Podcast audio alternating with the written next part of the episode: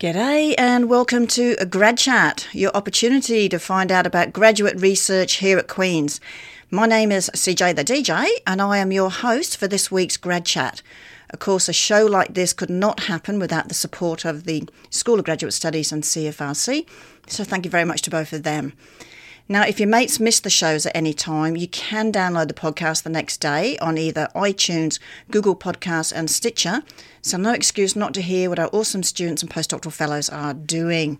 Today, I would like to introduce you to Jennifer Ritonja, who is doing a PhD in epidemiology under the supervision of Dr. Kristan Aronson. Welcome to Grad Chat, Jen. Hi, thanks for having me. So uh, we were just having a bit of a chuckle because I always forget to ask people how how to pronounce their name, and I do it every week, and so I have to redo it. So anyway, thank you for coming on on the show. Now, I, I think we're going to go straight into it because we have a lot of. I've got a lot of questions for you. Okay, good. Yeah, which is good. So, and your so your research topic is night shift work, melatonin, and circadian gene methylation in the development of breast cancer. Yeah. So we're looking at both um, night shift work and breast cancer. Can you give us a bit of an overview of what that research actually means or what, what you're doing? Yeah, for sure. So it has two major parts. So the first one is I'm doing looking at a big review of the literature. So we in EPI would call this uh, systematic review and meta-analysis, and we're looking at it with between night shift work and breast cancer. So basically, any study that has looked at night shift work and breast cancer, we're going to look at. But more in particular, we want to look at years of night shift work. We think that's a, a, a better variable, I guess, to look at to be able to understand the relationship a bit better. Um, so that's kind of the first part of it, and that that's working with a few collaborators. Um, a few in Austria as well. The second part is that we are running a study that's um, currently uh, data collection is currently going right now, and that's looking at uh, female shift workers in the hospital here, KGH.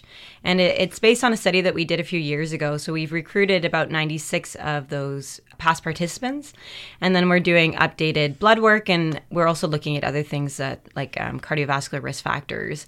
And with that blood sample, uh, then that gets sent off to Genome Quebec, and we look at circadian right. gene methylation. And then we do have melatonin um, from a few years ago when the the study was originally done. So we're also going to look to see how melatonin patterns in the past may affect circadian gene changes or genetic changes later on. Okay, so now we're going to elaborate elaborate more on some of that terminology that, that you talked about. So, your PhD research looks at how night shift work is related to breast cancer risk. Yeah. Can you please start by saying what you specifically mean by night shift work? Is there a certain time period, um, you know, length, all that sort of thing? Yeah, so for night shift work, in the past few years, the researchers in the field have tried to be more um, specific about what we exactly mean by night shift work. And so right now we're going with uh, anything, any type of work that goes between midnight and 5 a.m.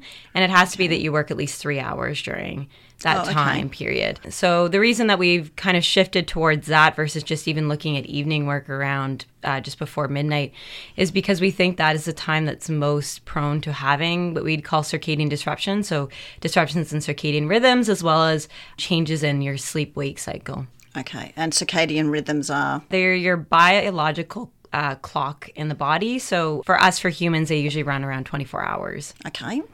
And I'm going to ask one more question quickly, and I've probably already gone off script.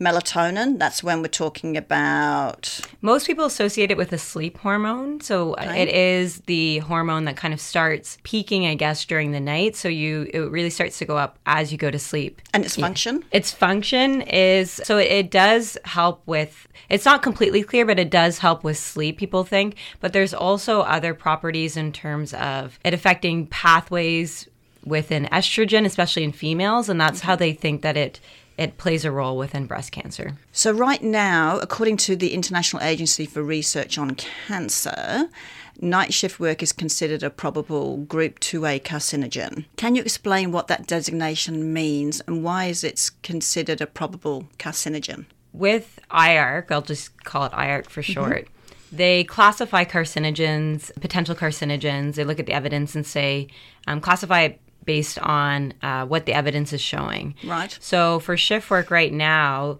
the probable 2A designation comes from the fact that the animal studies and experimental studies are very, very strong to suggest that things like night shift work and exposure to light during the night shift could be related to not only breast cancer but multiple cancer types. The reason that it hasn't been able to been pushed to, you know, the class 1, which would be, you know, a known carcinogen, is because the human observational studies, so the epidemiologic studies haven't quite shown such a strong effect. So some have shown a very strong effect for especially when you're talking about long-term night shift work over Right. Mm-hmm. 10 to 20 years, but that isn't always the case and so there's a lot of inconsistency within the literature and so that's where our role and my role comes in with that first part of my thesis which is looking at that systematic review.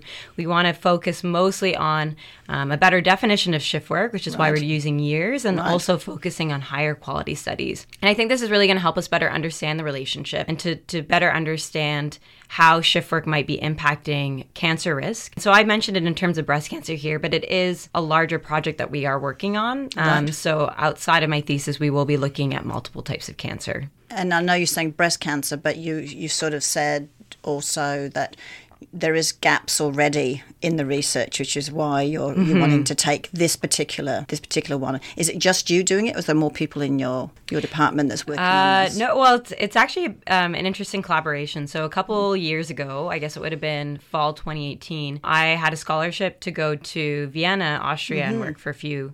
So I work with people at the Medical University of Vienna, and I also worked with Cochrane, Austria. They actually are just outside of Vienna. Right. Um, And then I worked with a researcher there who also uh, is partly affiliated with Harvard School of Medicine.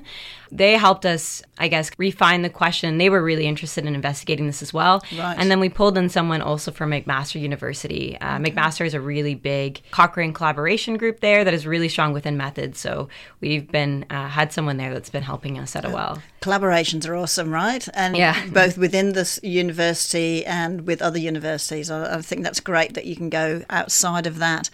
Is there any evidence to support that night shift work impacts cancers other than breast cancer? So we think so. So breast cancer has been the most focused on in the research, and that has a lot to do with that breast cancer has been highly investigated, um, as well as there's been a big link between people thinking that circadian disruption or things like light at night exposure might be able to increase breast cancer risk. And that's along that because of that pathway that I'd mentioned where shift work might cause changes within melatonin. So Right. in particular, it would suppress melatonin, and that that might go on to do a number of things, but including change estrogen pathways. So we do think that night shift work can potentially be a carcinogen for other cancer types, especially ones that we'd call would we would call uh, hormone dependent. So these are ones that really interact with sex hormones like estrogen or testosterone. But there are, melatonin does have potential impacts in non hormone dependent cancers. So things like skin or lung cancer. So the literature hasn't looked at it as much, but uh, there are a lot of studies, especially within the last year, that have come out looking at other cancer types. And you've chosen breast cancer out of all of these opportunities because So breast cancer, I think there's a, the most mechanistic uh, understanding there, and we are in a way hypothesizing that these can be relate to other cancer pathways. Right. But I think that's the one that where most of the mechanistic pathways are there, and that's how we originally had designed this pilot study that we're currently running, as well as the past study that had been done at KGH looking at these nurses. Ah, okay, so I'm going to come to that. what was your study group that you're looking at? Because you've clearly gone for the breast cancer. And so most people th- will think about what particular groups of people are you looking? What kind of night shift workers are you looking at? Because I would imagine, or potentially maybe not, there could be differences depending on what they're doing. Yeah, so well, when this first study was originally done, which was before my time here at Queen, so I wasn't really a part of data collection and things like that. One of the main outcomes was breast cancer. So they did uh, look to recruit female employees from the hospital. Right. And that was because of the focus on breast cancer, but also they did want to look at the cardiovascular impacts within females, which had been under investigated at the time. I, I, I did say nurses, um, but there are there were actually employees that were weren't nurses Okay. in our study. Uh, it's just that eighty percent of the sample was nurses. So a lot of the times I, when I talk about it, and a lot of the research looking at shift work and breast cancer has been done within a nursing population. Right. They are a very eager group to to volunteer, which ends up being why they tend to recruit get recruited into these big studies. And it's the same is still happening. You're still recruiting more nurses. Or Yeah, pe- or mostly pe- or nurses- people or- within the health system, Yes, yeah, exactly. hospital system. Yeah. Do you think eventually it could be extended out to other night shift workers? Yeah, absolutely. And it has been not as much in terms of cancer risk, but other things have looked at first responders. Right. They're just really hard to get a hold of because they do have those long schedules that are sometimes back to back with um, a lot of overtime and things like that. It would be interesting, like the firefighters and the ambulance people who might be doing night shift, but they get Yeah. a chance to have a sleep sometimes if they're not getting called out. But then they're suddenly getting woken up quickly to Yes, next call. So their their um, sleep patterns would be all over the place. Yeah, yeah, exactly. So it'd be an interesting population. Firefighters are an interesting group. They're a little bit harder to work with because they do end up being exposed to other potential carcinogens such Good as the point, smoke. the smoke. So most of Mm-hmm. the time, we try and actually, I think people um, avoid recruiting them. Whereas you know, night shift work in the hospital setting is a bit of an interesting example where we don't really think that there's strong other exposures that could be carcinogenic. Right. Good answer. Love it. So, if night shift work were to be classified as a known carcinogen, which is so strange to think as night sh- working a night shift makes um, gives you gets that classification, what do you see as one of the biggest hurdles for researchers and policymakers, and particularly when it comes to acting on this new knowledge? So I think there's a couple of things. So the first thing to start with is that, you know, we're moving towards thinking that night shift work or being able to classify night shift work as a known carcinogen. And so, you know, even if we do understand that it's a risk factor for breast cancer as well as other types of cancers and um, also cardiovascular diseases, there's a lot of research supporting that. We still don't have a great understanding to know what exactly needs to be done in terms of shift work schedules. So, in terms Right. of uh, what a better schedule to work is, or, you know, if you think, I always like the example of um, radiation. We know that there is a bit of a dose response where they can make a recommendation saying at this point, you should only get, you know, how many x rays a year, or this equivalent. Right. And we don't really have that for shift work. So I think there's, you know, a lot of understanding that needs to be able to come with uh, understanding how many years need to be done and what kind, uh, how many years of shift work would re- um, lead to an increase in, in breast cancer or multiple types of cancer risk. Because it was interesting you said earlier that the the time frame you're looking at is from midnight to 5 a.m. and as long as they've worked three hours. But is that the normal shift um, timing? Because is, is, is it like uh, 4 p.m. to midnight, midnight to 7 a.m.? I mean, what what's the shift? Because if it's going over that time period, like before midnight and after, and that's one shift, Yeah. does that have an effect on what you're doing? So I think it really depends on the what you're looking at in terms of work and industry because it really changes. When you're talking about within the hospital, it's pretty standard that shift workers work a 12-hour period. So they will start at about 7 p.m. Right. to and go to about 7 a.m. And then the you know the next day worker will come in Right. and then they've got their regular eight hour shift. So a lot of the times we look at it in terms of healthcare and, and nursing and things like that. And, and that's a pretty standard night shift, but Yes. it's not always the same. So, you know, I think policing's a good example where sometimes they'll come in at three and then they'll go to maybe 5 a.m. or something the next morning, but Right. uh, then they'll be on call for a bit. So, you know, their, their schedule is very variable. So that's interesting too, because I know a lot of people who who like to do night shift. They do it because they're only on so many nights, and then they got three or four days off. Do you think? Have you seen anything to show that how many days off makes a difference or not? So or is that bringing into a totally new question? So I'll talk about it in terms of mostly. So healthcare tends to run in a bit of a rotating shift schedule, and it's not always the case. But at KGH, we do see that that they are mostly on a rotating shift schedule. And so what I mean by that is that it's alternating day and night. So we're talking about oh. they'll usually work two day shifts, followed by two night shifts, and then they'll have four to five days off. okay, And that's considered a fast forward rotating schedule. And that's actually shown to be maybe the best way to adapt. But the, the thing we have to remember is that a lot of workers, not just shift workers, but they do tend to pick up shifts and overtime. Right. So right. that four to five days off is probably not actually four to five days off for most workers. That's be hard for you to, to, to then con- control your research when there's all these other variables coming into play. Yeah.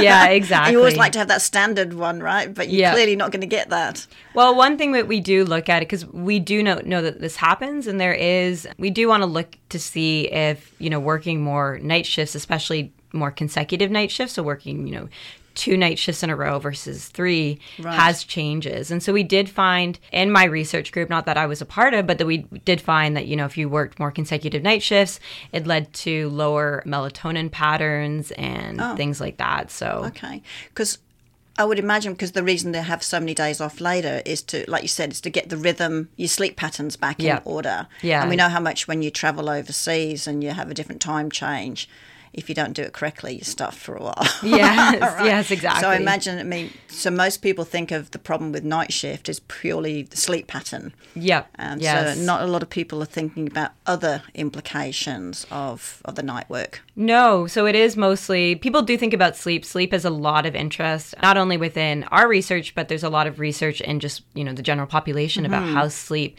might impact things like cancer risk as well as cardiovascular disease, obesity, things like that. One of the things that I don't think is widely known is that it's more, yes, it's the sleep wake disturbances, and there's also social disturbances but it's actually a lot of it has to do with potentially that uh, light at night exposure. So most of the time when we sleep, if you're if you're following a normal schedule, our body is designed to have complete darkness when we sleep. Okay. So when you're working during a night shift, you know you're you do have the bright lights. That you're being exposed to at night when our body is not used to that. And, you know, they could kind of counter that. And then when they go home and sleep, they can have try Shut and out. But you know they are then in a light you know environment whether they've got the blackout curtains or not Right. So, and I'm just thinking out loud here. So, if we found that this is an issue, we need to get our other scientists to figure out a better light system that can Yeah. can be more like Yes. the natural or more like the black. Oh, I don't know. I'm probably really going off it. You'd be going around with goggles on with you know, infrared. no you know what there actually is Sorry. they do it more so you know with light spectrum it's not just Mm-hmm. about intensity there are different wave patterns and things that go with that so they think that there is evidence to suggest that blue light might be the most harmful. So there has been suggestions and small interventions to look at whether wearing goggles, like you say, or the glasses that that block blue light, not necessarily just while working, but also especially when driving home and going home Okay. on their way to to go sleep. Oh, lots of things are going to come out of this, so we can see. I know you've been looking, we kind of alluded to this before. I know you've been looking specifically at women, but what about men? What would you expect? What kind of a differences would you expect? Apart from, and I guess some of it would be hormonal, Yes. So, well, you know, you would expect differences within hormonal because we have male, we have male nurses. Yes, we do. We do. yep. Uh, just usually a bit of a smaller population that's a bit harder to, Right. to recruit. But so I think it's that, you know, brings up a really interesting question about wondering what who's at the highest risk and risk differences and what's mm-hmm. considered a high risk group. Based on the fact that it is so hormone dependent, we've been operating a bit under the assumption that females might be at the highest risk for, you know, obviously breast cancer, but other types of cancer. But it really, you know, we really need to be having research that ha- is focusing more on males and also to be looking at differences. Right. So a lot of studies have focused on looking at just this a female population and looking at how that even relates to things like lung cancer. But there hasn't been as many studies that have within the same groups been able to look at both males and females and that's the best way to then compare to see what the risk difference Right, is. right. It's more about different populations, which then gets really hard when they're working different industries and different work schedules to be able to compare it and say, okay, are we actually seeing a difference in risk here? Because of you know the female versus male aspect, or is it something else to do Is with it the something study? else? Right. Good answer again. I love it. Love it. I'm going to go back to your Vienna research. Now, I understand you've been invited to continue to do a collaborative project in the Department of Epidemiology in the Center for Public Health in the Medical University of Vienna. That's a very long title there. How did that come about, and will this be a continuation of your current work now? I mean, are you going well, you may not be able to go back there right now, but yeah. are you continuing to do that collaboration? Because I know you talked a little bit about it before, yeah. and also with Harvard. Yep. Yeah. Well, you know, sad to say, but I was going to go back, and then mm-hmm. I got the word from both Queen's University, but also their university that that's on hold. So right. I was planning to go uh, for the summer, starting in May. But they have, you know, agreed that whenever I can come, the spot's open, and oh, well, that's good. So at some point, I hope to make it back. Right now, it's just a matter of when. but how how I got there, I guess, was a bit interesting. So my supervisor is very active in terms of looking for different professional development things for me and right. and she'd seen a few awards come up especially the Mitacs one is the one that we we ended up using right. to be able to fund something so we we kind of had a, a, sit down and and she was asking what I really want to get out of mm-hmm. uh, you know if I were to go work somewhere and to, and to get some kind of experience in a different department and different university as well as country and I said I really wanted to get you know something go work with someone that was really in my field but strong in terms of epidemiology and to right. just try and build i guess on some of the learning that I've done. And she had come up with a couple of researchers that were in the Medical University of Vienna, and they had usually been in different places, uh, and they both kind of just ended up there very recently. so she'd, yeah, so she emailed one of them that she knew very well, and she was on maternity leave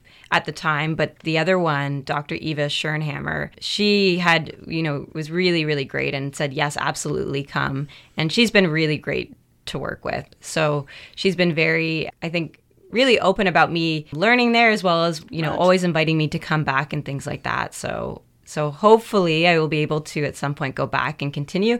I mean, the nice thing about the world is today is that we've got technology. So right. I so have been Yeah, yeah. So we do have our our Skype calls that we've been doing to continue working on the project, which, you know, whether I was in Vienna or not, you need to kind of happen because we're all a little bit like all over the world. Yes. So well that's good, but there's nothing better though than actually being in the place. Yes, yeah. I, I mean, I'm a firm believer on yes. that. There's, there's, a lot you can do, like you said, through Skype and what have you, but it's not the same as being there and seeing it for yourself. Yes. You're relying on someone else to give you that data that yep. you need.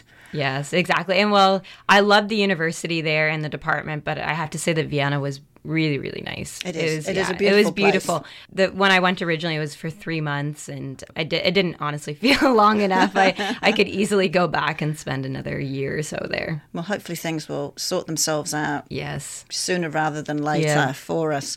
Now, you also had a chance to participate recently in a workshop at the Canadian Sleep and Circadian Network, which was held in Montreal this past January. Yes. What was that like, and, and what did you get from it, and what why did you go to it? I guess I'd met one of the researchers that heads that network at a chronobiology conference. I was actually in Montreal last spring, um, and at that point, I was I, I wasn't looking as much shift work. I actually had another project I was working on. It was looking at light at night exposure from sa- satellites and how that might be related to breast cancer risk in oh, Canada. Okay. So she was really really supportive of the research uh, when that I'd heard about it, and and she she said that they were running this this meeting and and would love it if I was able to come. So it was mostly focused on sleep which I haven't done as much research on, but I do a, lot of work with circadian rhythms and things right. like that. So they invited me to come, which was really nice of them. And then they did have they had a few, I guess, uh, workshop type events, and one of them that was the most important for me, I guess, would have been the shift work one. Right. So that was they had a couple people that went through. This is the research. They were looking at it more a bit in terms of shift work and fatigue management. Right. So then, but then when they opened up, they did open it up to other researchers, and you could put your comments in, and and that was where I was. I I kind of gave my two cents about that we need to be looking, considering, especially in Canada, the impacts of shift work and chronic disease, and to be mm-hmm. investigating mm-hmm. individual differences in terms of different groups. So, right. one thing I'd mentioned was chronotype. And I know we didn't talk about it here, but chronotype ends up being someone's individual preference for, for being an early bird versus a night owl. Oh, is that right? So within shift work, I'm an early bird.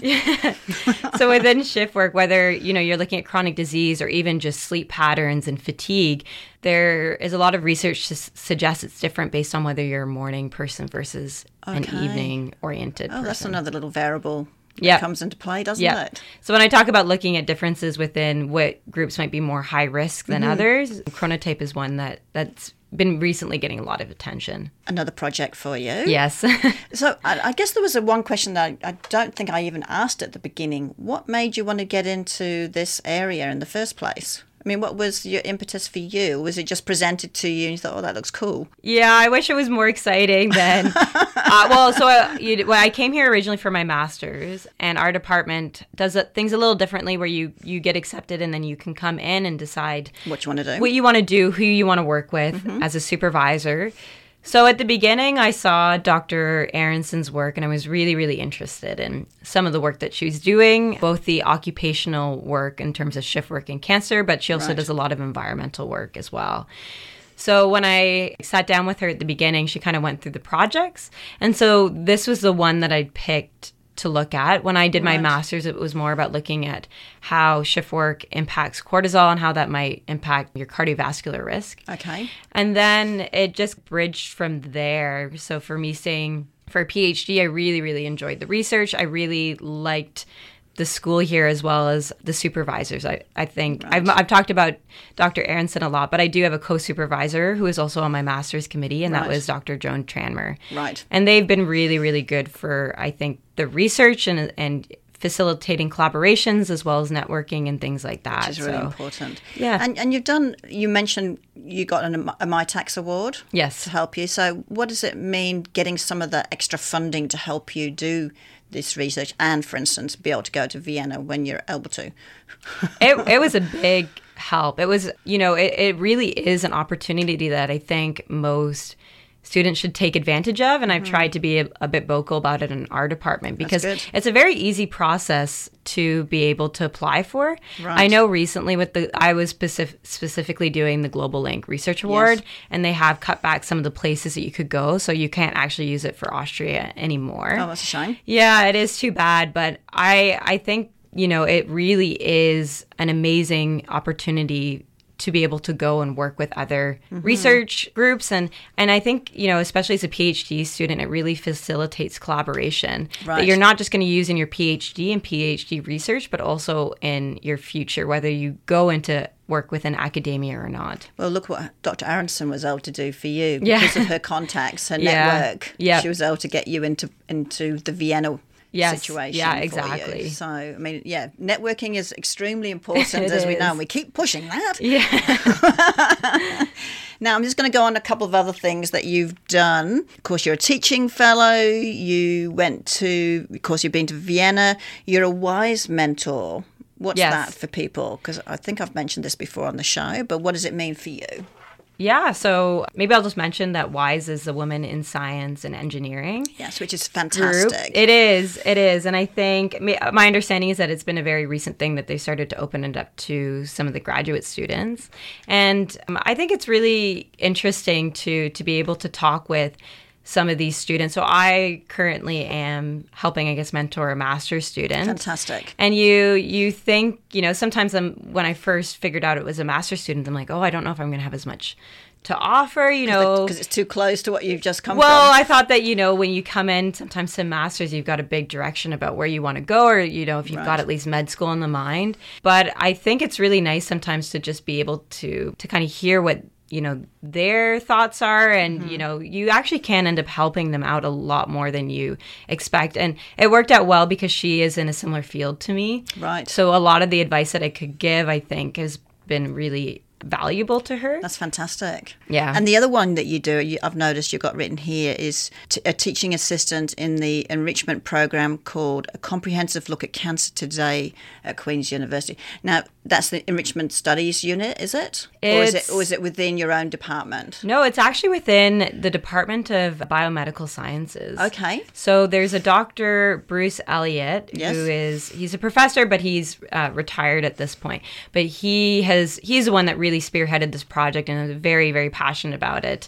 And he really wants to bring looking at cancer in terms of many aspects. So it's not just about you know what we do, but so, um, you know, the next one of the next modules we have planned is looking at like genetics and cancer. Okay. And so bringing that to high school students, and so we've done it so that it's multiple classes over a, uh, like a year or a couple Okay. years within the same student. So it really bridges That's great. their understanding of cancer, and it's it is really a comprehensive look if you're looking at the same, you know, having the same students come every time and it it really we try to build off their understanding Right. each time about cancer So have you done that work in collaboration with the schools, the high schools themselves, or you just put a call out for students who are interested in high school to come?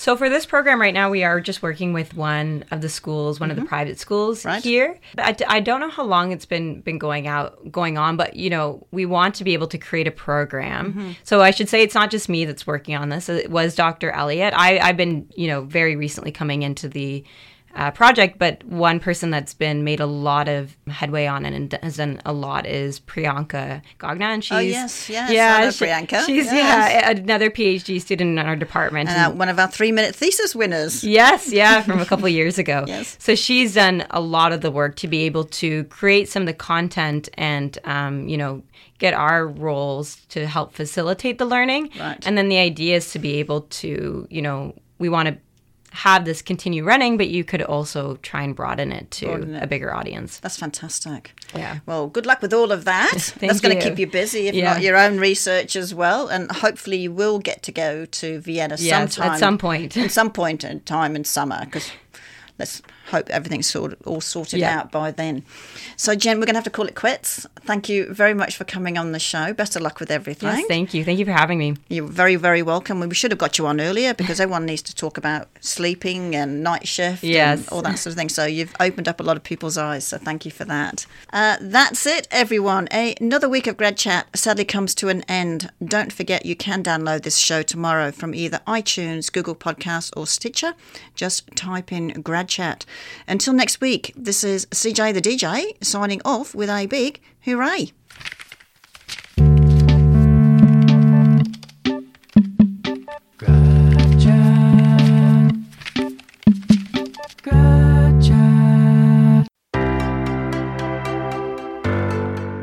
Thank you for listening to this podcast produced at CFRC 101.9 FM in Kingston, Ontario, at Queen's University, situated on the traditional territory of the Anishinaabe and Haudenosaunee peoples. The CFRC Podcast Network at podcast.cfrc.ca is brought to you by the generous support of the Queen's University Faculty of Engineering and Applied Sciences.